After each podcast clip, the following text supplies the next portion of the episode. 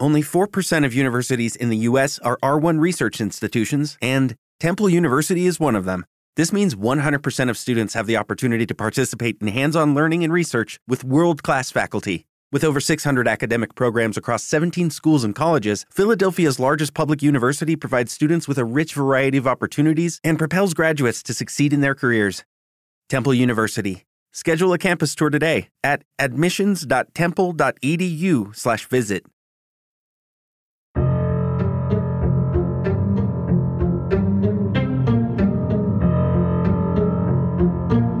Severe water intoxication occurs when a person drinks an excessive amount of water over a short period. It can lead to seizures, brain swelling, and possibly death. Now, this condition is quite rare. Your body does react to try and save itself. You will generally just start throwing up the water. But unfortunately, in Zachary's case, he was forced to drink more of it, and his little body could not sustain the continuous abuse. His father and stepmother are forcing him to drink four twenty-four ounce bottles of water over several hours, causing this sweet little guy to essentially drown from the inside. This is Zachary's story. The details are hard to hear. The El Paso County coroner now releasing the cause of death for a fifth grader from Explorer Elementary School. The report obtained by K R D O says Zachary Sabin's bruised body was found in bed hours after he was forced to drink large amounts of water. The coroner ruling the boy died from water intoxication. His father and stepmother now in custody. News Channel thirteen's Crystal Story is live outside the Criminal Justice Center with the latest. Crystal. Bart, both of the parents turned themselves into this jail last night. We're told that when they found out about the arrest warrants, they arranged coming here on their own. Oh. El Paso County detectives believe Zachary Sabin, an eleven-year-old from Explorer Elementary, died at the hands of his parents. He died of water intoxication, and an arresting report shows both his father, Ryan Sabin, an active-duty Fort Carson soldier, and his stepmother, Tara Sabin, were forcing him to drink bottles of water before bed, but he kept throwing up. His siblings told police Zach got in trouble a lot. On the night he died, the report says he didn't eat dinner and was leaning over and looked weak. A police interview with Ryan Sabin says he kicked his son, and at one point he fell backward and hit the back of his head on the ground. The next morning, Zach was found foaming at the mouth and pronounced dead. It wasn't until three months later detectives were able to arrest the Sabins. What we have to do is make sure that we are very thorough with getting reports and documenting everything, you know. It's it's our job to chronicle what has happened. They're both facing first-degree murder and child abuse charges. Zachary Joshua Sabin was born September second, two thousand eight, in Wichita Falls, Texas, to parents Angela and Ryan Sabin. Ryan had a long career in the Army. He was a U S Army Sergeant First Class at the time, so the family moved around a lot, before finally settling in Colorado Springs, Colorado. By this stage, the family also welcomed a second child, another little boy they named Mathis. Unfortunately, Angela and Ryan were divorced while the boys were only toddlers, and in two thousand eleven they officially divorced. Both Ryan and Angela would eventually remarry. Angela would marry Matthew Tolkien, and Ryan would marry Tara Sabin. Between the two families, they added a whopping nine step-siblings and half-step-siblings for Zachary and Mathis, which Zachary loved. He loved helping out with the younger children, singing them songs and playing games. Ryan and Angela seemed to have an amicable co-parenting relationship. Zachary and Mathis rotated weeks between their parents' households, and this arrangement seemed to be working well. In March two thousand twenty, when our story takes place, Zachary was in the fifth grade at Explorer Elementary School in Colorado Springs, where he was well-liked and was doing really well. He was in the school choir. Zachary loved, loved animals, and he wanted to become a veterinarian or zoologist when he grew up. Said his mother, Angela, quote, "He hasn't changed his mind on that since he was very little. That kid was very adamant. He knew what he was going to do," unquote. Those who knew and loved Zachary would describe the eleven-year-old as being sweet and kind, with a very gentle soul. He loved being out in nature and was fascinated with studying insects, especially ladybugs. He could also be goofy, and he was always smiling and cracking jokes. It would also be common practice to see Zachary with a book in his hand. He loved reading and could easily finish a chapter book in a day, Harry Potter being his favourite. He loved video games and wrestling with his brothers, but he could also sit and do crafts with his little sister or play dolls with her. And being a typical eleven-year-old boy, his favourite food being chicken nuggets. It is not known much about what life was like with Zachary and his brother while they were with their mum, but hearing Angela and Matthew talk about Zachary after his passing, they speak with so much love and yearning heartache. I'm very confident that this household was nurturing and supportive. Zachary seemed truly his happiest when he was with his mother. Waiting on a tax return? Hopefully it ends up in your hands. Fraudulent tax returns due to identity theft increased by thirty percent in twenty twenty-three. If you're in a bind this tax season, LifeLock can help. Our U S-based restoration specialists are experts dedicated to helping solve your identity theft issues. And all LifeLock plans are backed by the Million Dollar Protection Package. So we'll reimburse you up to the limits of your plan if you lose money due to identity theft. Help protect your information this tax season with LifeLock. Save up to twenty-five percent your first year at LifeLock.com slash aware. What we do know. Unfortunately, we do know what Zachary's life was like when he was with his father. Ryan, Tara, their children, and the boys when they were there. They lived in this beautiful five-bedroom huge home that was all surrounded by woods. It was a nice neighbourhood that was seen as upper class. Ryan and Tara were obviously doing well for themselves. Ryan was now working as a public affairs sergeant at nearby Fort Carson, while Tara was the chief financial officer for a non-profit agency called Tessa. And Tessa provides services to people who identify as experiencing domestic violence. And the fact that she worked there and worked with victims of domestic violence, it would be laughable if this whole situation wasn't so devastatingly and heartbreakingly sad. The medical examiner gave a bombshell statement in court today, saying she's, quote, certain the cause of death is forced water intoxication and the manner of death is homicide. She made that determination based on swelling in Zachary's brain and water in his breathing tubes. His parents told detectives they only gave him a gallon of water, which the examiner said wouldn't necessarily kill him. She says Tara and Ryan should have sought medical attention when the eleven-year-old started showing symptoms such as a headache, vomiting, and the inability to talk or sleep. But Tara Tara told detectives she thought Zachary was just being overdramatic about having to drink his daily gallon of water, something she says they were instructed by his doctor to give him to help with his bedwetting problem. March tenth, twenty twenty. According to an El Paso County Sheriff's Office affidavit, the day was fairly normal for the Sabin family. Ryan and Tara went to work, and the five children aged between two and fifteen went to the nursery or school.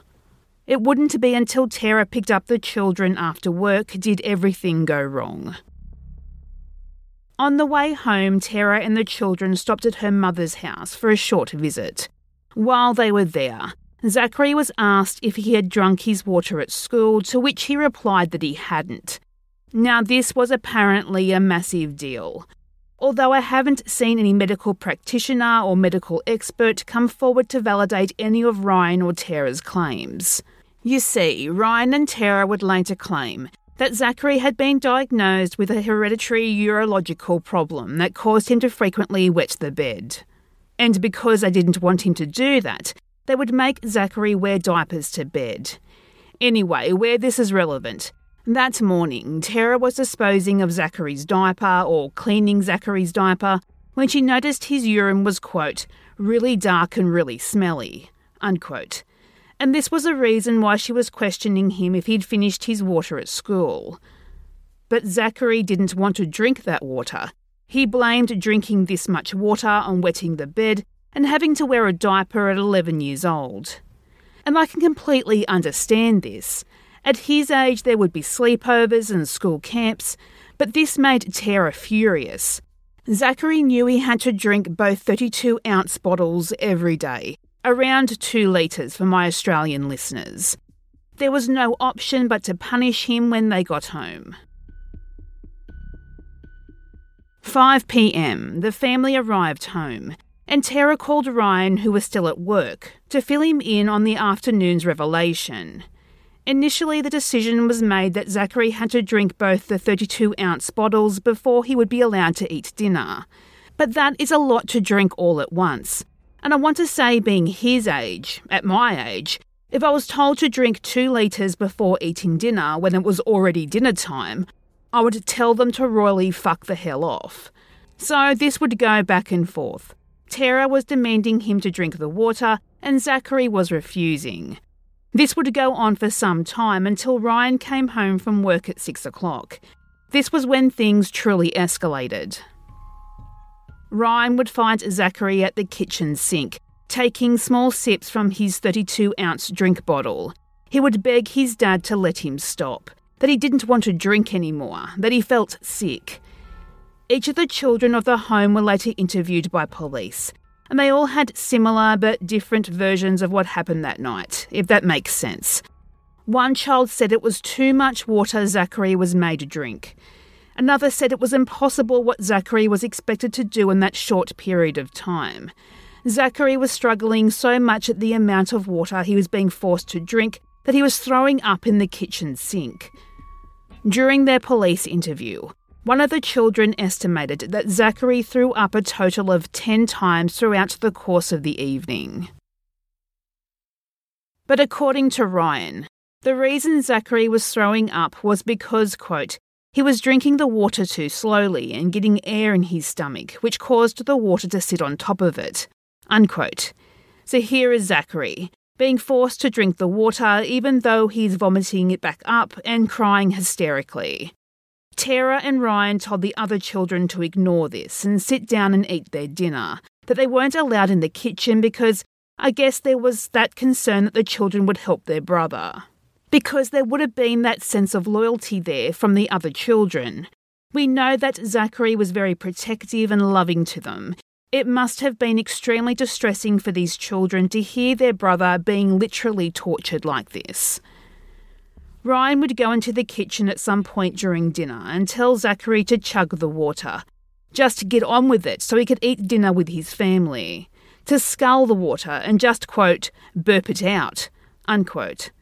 They even made Zachary wash the family's dishes while he was in this state. After dinner, Ryan went out into the garage to work on repairs for Tara's car, whilst she got the children ready for bed. Now, it's not clear what time the children went to bed, but as one of the children admitted during their police interview, it was not unusual for the children to stay up way past their bedtimes until their chores were completed. But it is alleged the children went to bed around nine p.m. During this time, Zachary was forced to finish his water bottle and fill it up repeatedly. He would complain his feet and shins were hurting. But Tara told police that she assumed Zachary was being his usual dramatic self. She thought he was being dramatic the same way he complained about doing his physical therapy exercises. This breaks my cold heart, that he's here crying and begging his parents to let him stop and go to bed like his siblings. Oh my God, this case reminds me so much of Thomas Valva. Not long after this, the affidavit states it was soon after the other children went to bed, Zachary would fall to the floor and have some sort of seizure. Ryan would describe Zachary as, quote, flailing around and putting on an act, unquote. But instead of doing what any parent would do, Ryan and Tara never considered calling emergency services for help. Instead, in response to Zachary's seizure, Ryan admitted to police that he kicked his son at least twice, demanding he get up. This next bit, though, Ryan would then pick Zachary up, who was obviously in no condition to support his own weight, and he immediately fell back to the floor, hitting his head hard. Ryan would then pick up his eldest son again and take him outside on the deck for several minutes, hoping the cold air would, quote, snap him out of it, unquote. Ryan would then carry Zachary back inside, where he would just lay on the floor, not moving. Ryan would tell police he would grab Zachary's face and scream how mad he was and how he would pack up all of his belongings and he could go live in a homeless shelter because of how he was acting. But then Zachary starts snoring. Tara claimed she tried to wake him up, but then Ryan told police Zachary would sit up, cross his legs and slump forward, resuming snoring. eleven fifteen. Ryan and Tara allegedly decided this was the time to end the evening and go to bed themselves. Ryan told his son it was time for bed, to which Zachary started walking around the kitchen, grunting and making no sense at all of what he was saying. Before he walked into the mudroom, he placed his hands on the wall and he just stared at the wall. Ryan then claimed he guided his son to his bedroom, helped him put on his diaper and his pyjamas and then into bed. Given what's already happened and what's to come, I really question all of this. But Ryan claimed Zachary suddenly opened his eyes wide, like something had startled him, before closing his eyes again and started snoring. Ryan allegedly stroked his son's hair to calm him and told Zachary he loved him. Zachary then allegedly went to sleep. This would be the last time Zachary would be seen alive. Ryan and Tara would then go to bed themselves as if nothing had happened.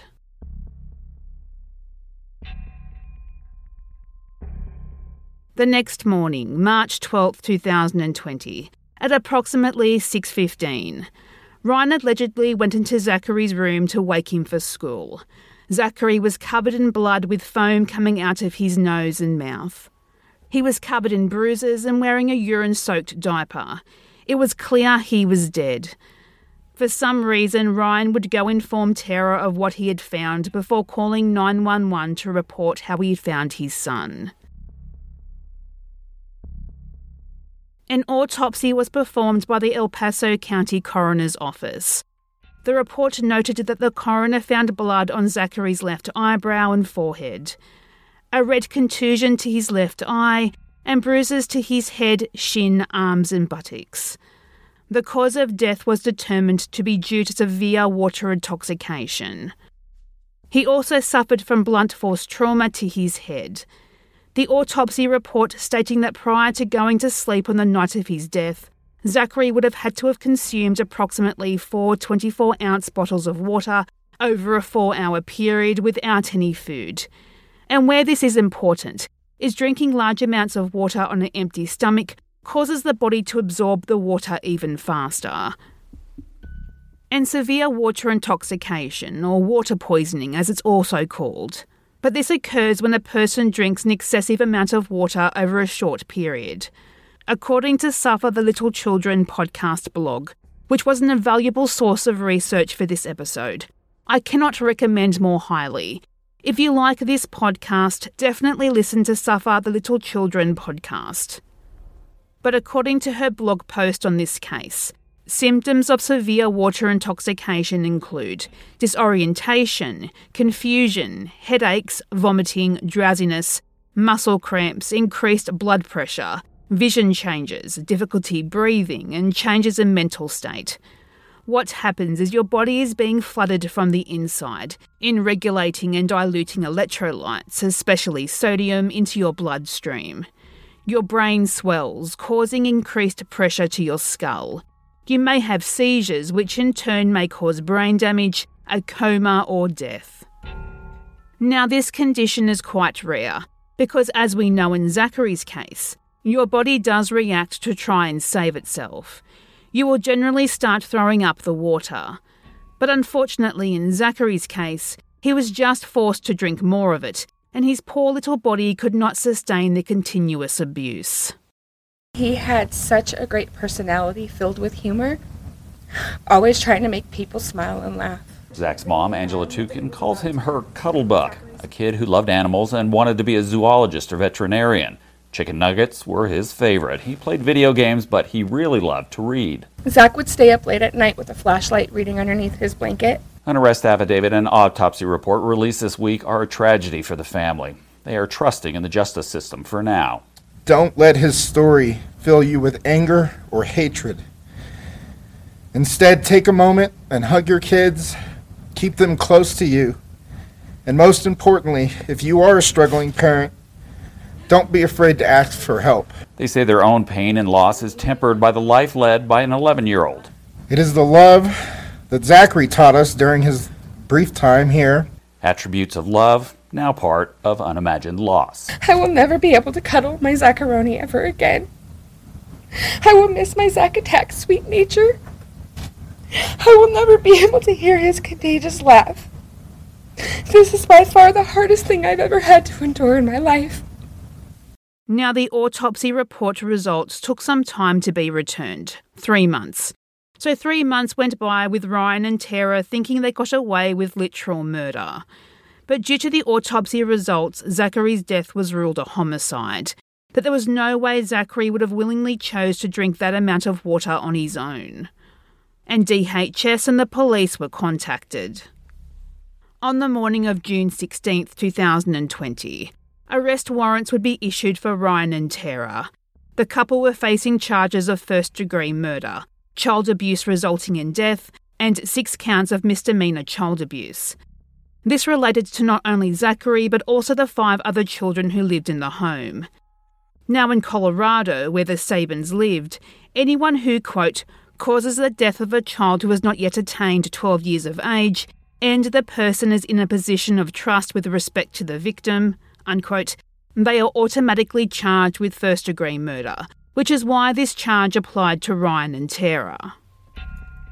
Ryan and Tara would turn themselves in that very evening and were held without bail at the El Paso County Jail. The other children obviously were removed from the home in the care of the Sabins by D H S, and they were interviewed by police. When asked why it took police four months to make an arrest, spokesperson for the El Paso County Sheriff's Office, Jacqueline Kirby, said, quote, it sometimes takes us months to finish an investigation to determine if criminal charges are needed to be filed, unquote. By the time two thousand twenty ended, Ryan and Tara would be permitted to post bail and be released to live their best lives. August two thousand twenty-two, Tara Sabin would ultimately take a plea deal, and because of this, her murder charges would be dropped. The plea deal would have Tara pleading guilty to criminal negligent homicide, which is a Class five felony. She would be sentenced to only four years on probation for her role in Zachary's death.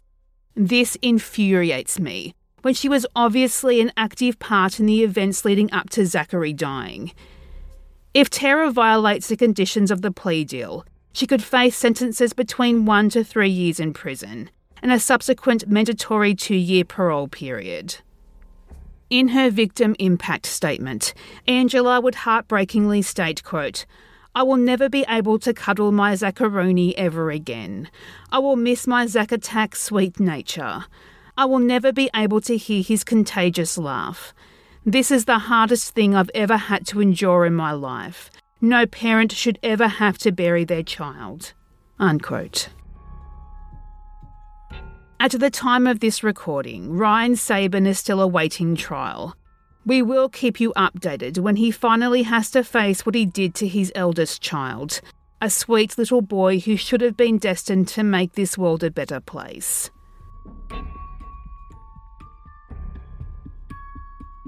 If you have your own thoughts and theories on the case we discussed today, or any case we talk about on Stolen Lives, please search Stolen Lives on Facebook, like the page so you don't miss an episode, and join the discussion group to talk about your thoughts and theories. You can also talk to us on Twitter, search lives underscore stolen, or on Instagram, Stolen Lives Podcast. If you like what you heard today, we would appreciate it if you share this episode on your social media of choice. And subscribe and leave a positive review on your podcast app. Today's episode was researched and written by me, Ali. Hosting and production was also by me, Ali. Music is by Myuu.